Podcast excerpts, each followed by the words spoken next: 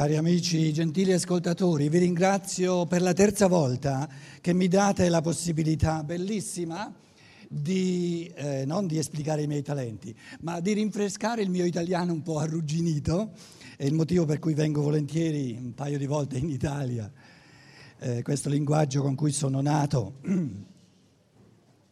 Intendiamoci bene, la mia lingua materna non, è l'italiano, è il lombardo, cosa, una cosa tutta diversa. Però l'italiano l'ho imparato prima, a cominciare dalla prima elementare. Allora, questa mattina il, il punto focale era eh, eh cosa, cosa eh, facinorosa, il lavoro e invece il, il, diciamo, il, il, concetto fondamentale di questo pomeriggio sarà qualcosa di molto meglio, il denaro. Abbiamo detto peste e corna del lavoro, io ho detto peste e corna del lavoro, quelli che c'erano capiscono cosa intendo dire, e invece eh, adesso Credo che dovremmo dire cose un pochino più gentili sul denaro, perché senza denaro non succede nulla. Viviamo in una, in una, um, in un'economia di denaro. Quindi diciamo il punto focale del, della conferenza di stamattina, per orientamento, eh, era la vita giuridica, quindi il, il lavorato, l'uomo lavoratore. Io l'ho tradotto. Eh, l'uomo non è, la definizione dell'uomo non è colui che lavora ma la definizione dell'uomo è colui che crea, che produce, creando e crea producendo, e, e, creando e producendo, essendo un artista a tutti i livelli della vita, in tutte le attività che si fanno, eh, gode la pienezza del suo essere nella, nell'espiegazione dei talenti, e quindi abbiamo spostato l'accento sui talenti, e nella misura in cui eh, spostiamo l'accento sui talenti, c'è diciamo, un arricchimento del sociale, perché eh, nella misura in cui il sociale è ricco, è bello, nella misura in cui ognuno vive la pienezza dei suoi talenti, ne gode, di meglio non c'è che essere creatori a livello artistico, a livello inventivo, fantasioso all'infinito e di questo approfittano tutti gli altri perché chi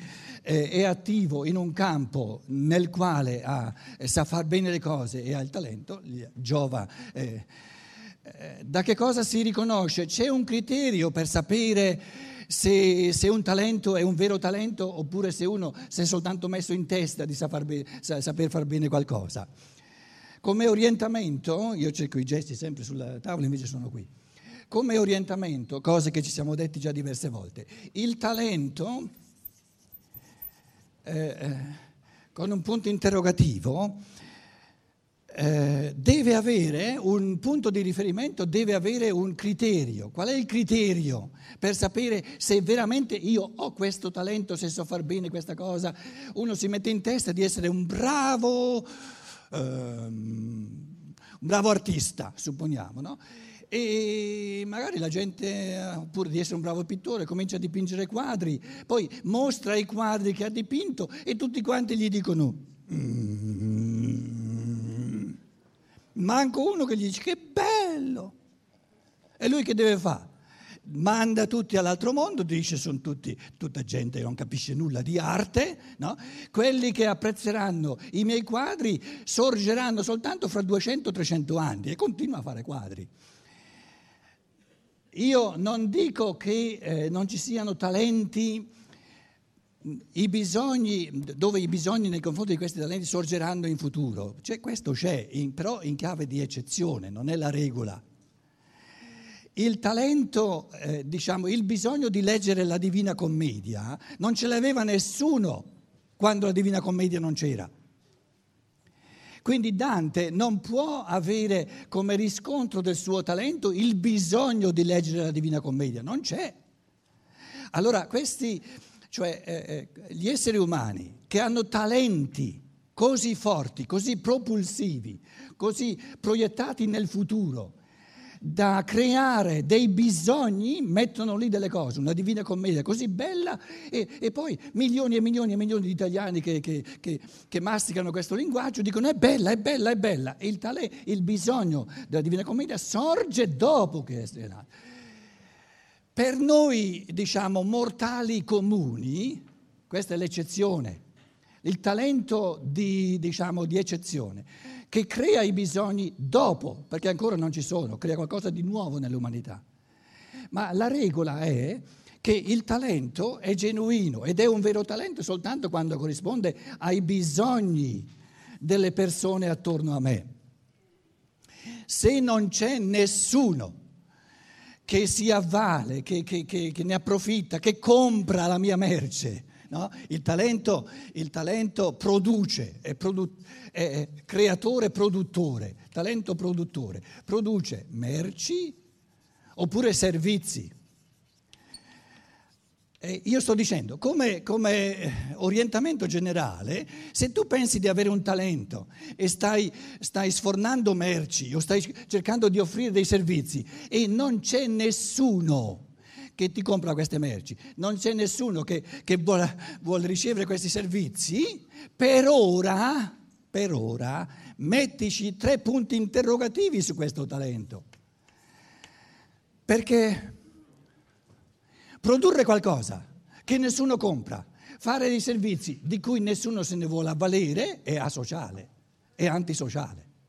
È come, è come l'organismo, adesso un, un, membro dell'organismo si mette a fare qualcosa e, e, tutti gli altri membri dell'organismo dicono ma che me ne faccio, non mi serve, buttalo via, non, non, non, capito? Come un cancro per esempio.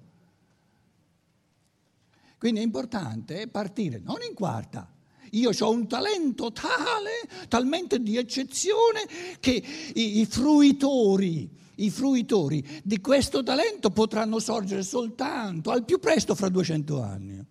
Cala, cala, cala, vieni giù.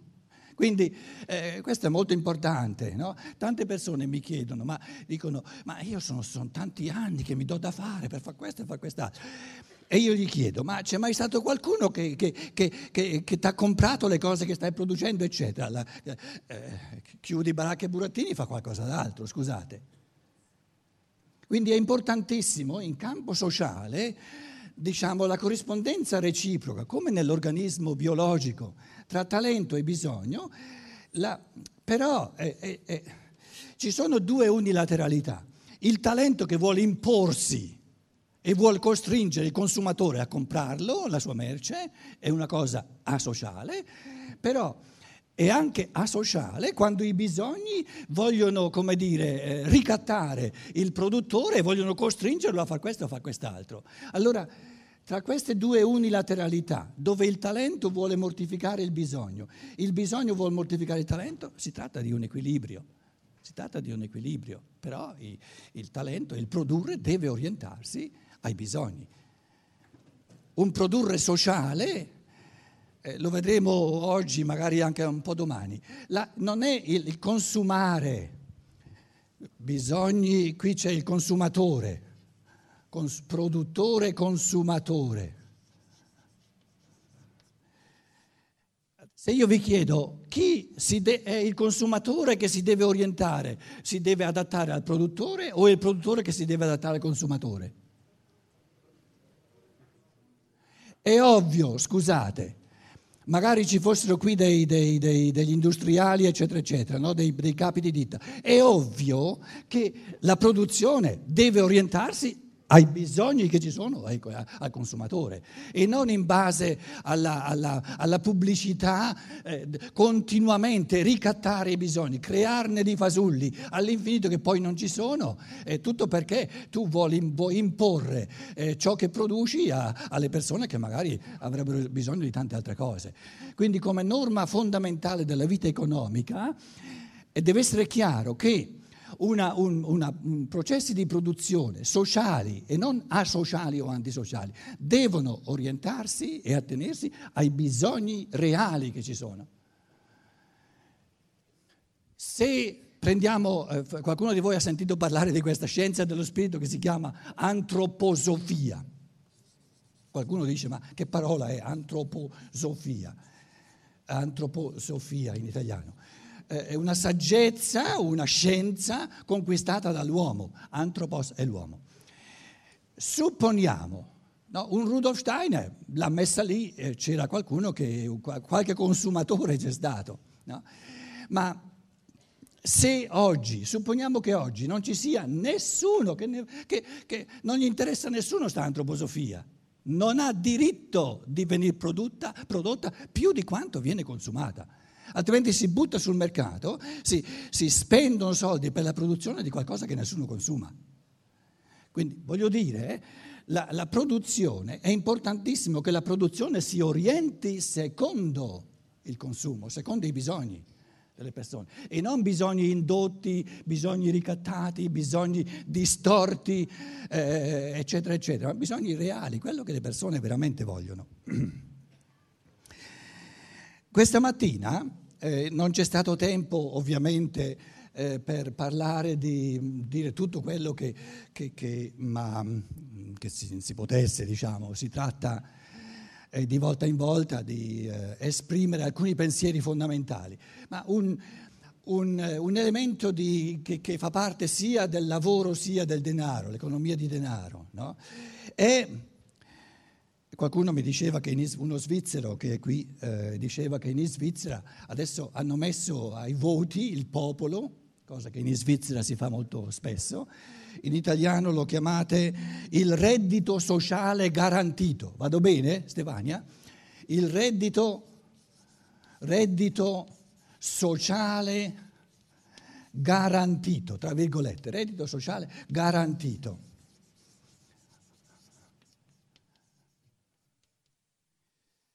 Um, um, alcuni mesi fa ho fatto a Berlino, è venuto un sacco di gente, bravi loro, eh, un, una, un convegno su questo tema a Berlino, una cosa interessantissima, discussioni all'infinito, il berlinese è molto aperto, molto, non, non ha peli sulla lingua. Eh, Grundeinkommen für alle, eh, si dice in tedesco. Eh, l'idea è questa, ma cosa aspettiamo? Siamo retrivi, siamo proprio dei bacucchi siamo, siamo proprio le, il conservativismo della classe dirigente, così micidiale che ancora non siamo neanche arrivati all'idea così, così semplice, così papale, che fa parte della pari dignità di tutti gli esseri umani, che ogni essere umano, in quanto essere umano, ha il diritto, in quanto essere umano, non perché lavora, non perché viene costretto a lavorare, ma in quanto essere umano, Adesso prima che mi uccidiate, aspettate, fatemi finire, mi state guardando in, in cagnesco, santa pace.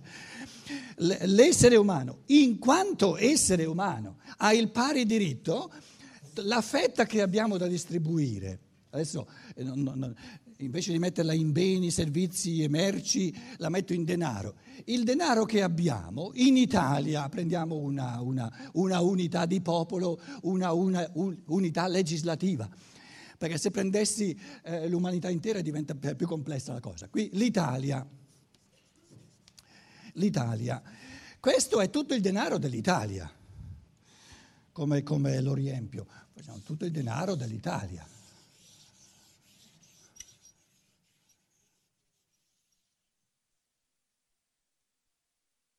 Io ho aspettato che Berlusconi sparisse eh, per fare questi discorsi, no, se ci fosse stato sarebbe stato un po' più difficile. Allora, questo qui è il denaro dell'Italia, il denaro che c'è in Italia. A quanto ho diritto io, in quanto essere umano, in quanto cittadino italiano? Ognuno ha diritto, ha pari diritto a tutto quello che c'è diviso per, diviso per un po' di più, dai, sono 65 milioni. Ma che andate indietro voi altri? La natalità recede? Io pensavo che nascere da italiano fosse la cosa karmica più bella che esiste, voi non li fate nascere, neanche nascere. Allora, quanti dicevi? 60 milioni. Allora, tutti i soldi che ci sono, diviso per, diviso per 60, 1, 2, 3, 1, 2, 3, e quello che salta fuori è quello che mi spetta per diritto come essere umano. nessun essere umano ha diritto a più soldi di un altro, scusate, non è più essere umano di un altro.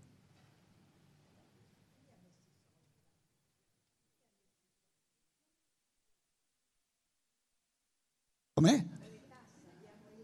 Sì, ma non soltanto le tasse, tutta la produttività, tutti i talenti degli italiani. Non soltanto le, le, le tasse pagano i soldi, ma chi produce i soldi? Il soldo, il, il, denaro, è il corrispettivo del valore delle merci, capito? Quindi io dico il denaro perché viviamo in un'economia di denaro, ma è, è tutto quello che abbiamo, tutto quello che gli italiani hanno. Il problema è che se io qui mettessi le, le cose, la terra, gli, diciamo, le merci, i servizi, il problema è che in un'economia di denaro si esprime tutto in denaro, capito? Però dietro al denaro, dietro al valore del denaro ci sono le cose reali. A chi appartengono le cose di questo mondo.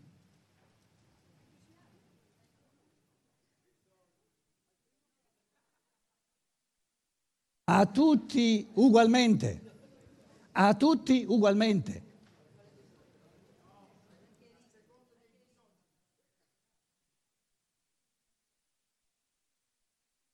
Arriviamo, ci arriviamo.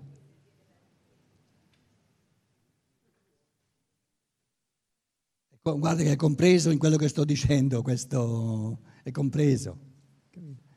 Solo che ci si arriva passando per l'uguaglianza, il pensiero de, il, il pensiero dell'uguaglianza che ci dobbiamo conquistare. Noi viviamo di partenza in una società piena di disuguaglianza, piena di ingiustizie, ci siamo talmente abituati che facciamo fatica a ritornare a questo pensiero, che è un pensiero forza originario, che tutti gli esseri umani sono uguali.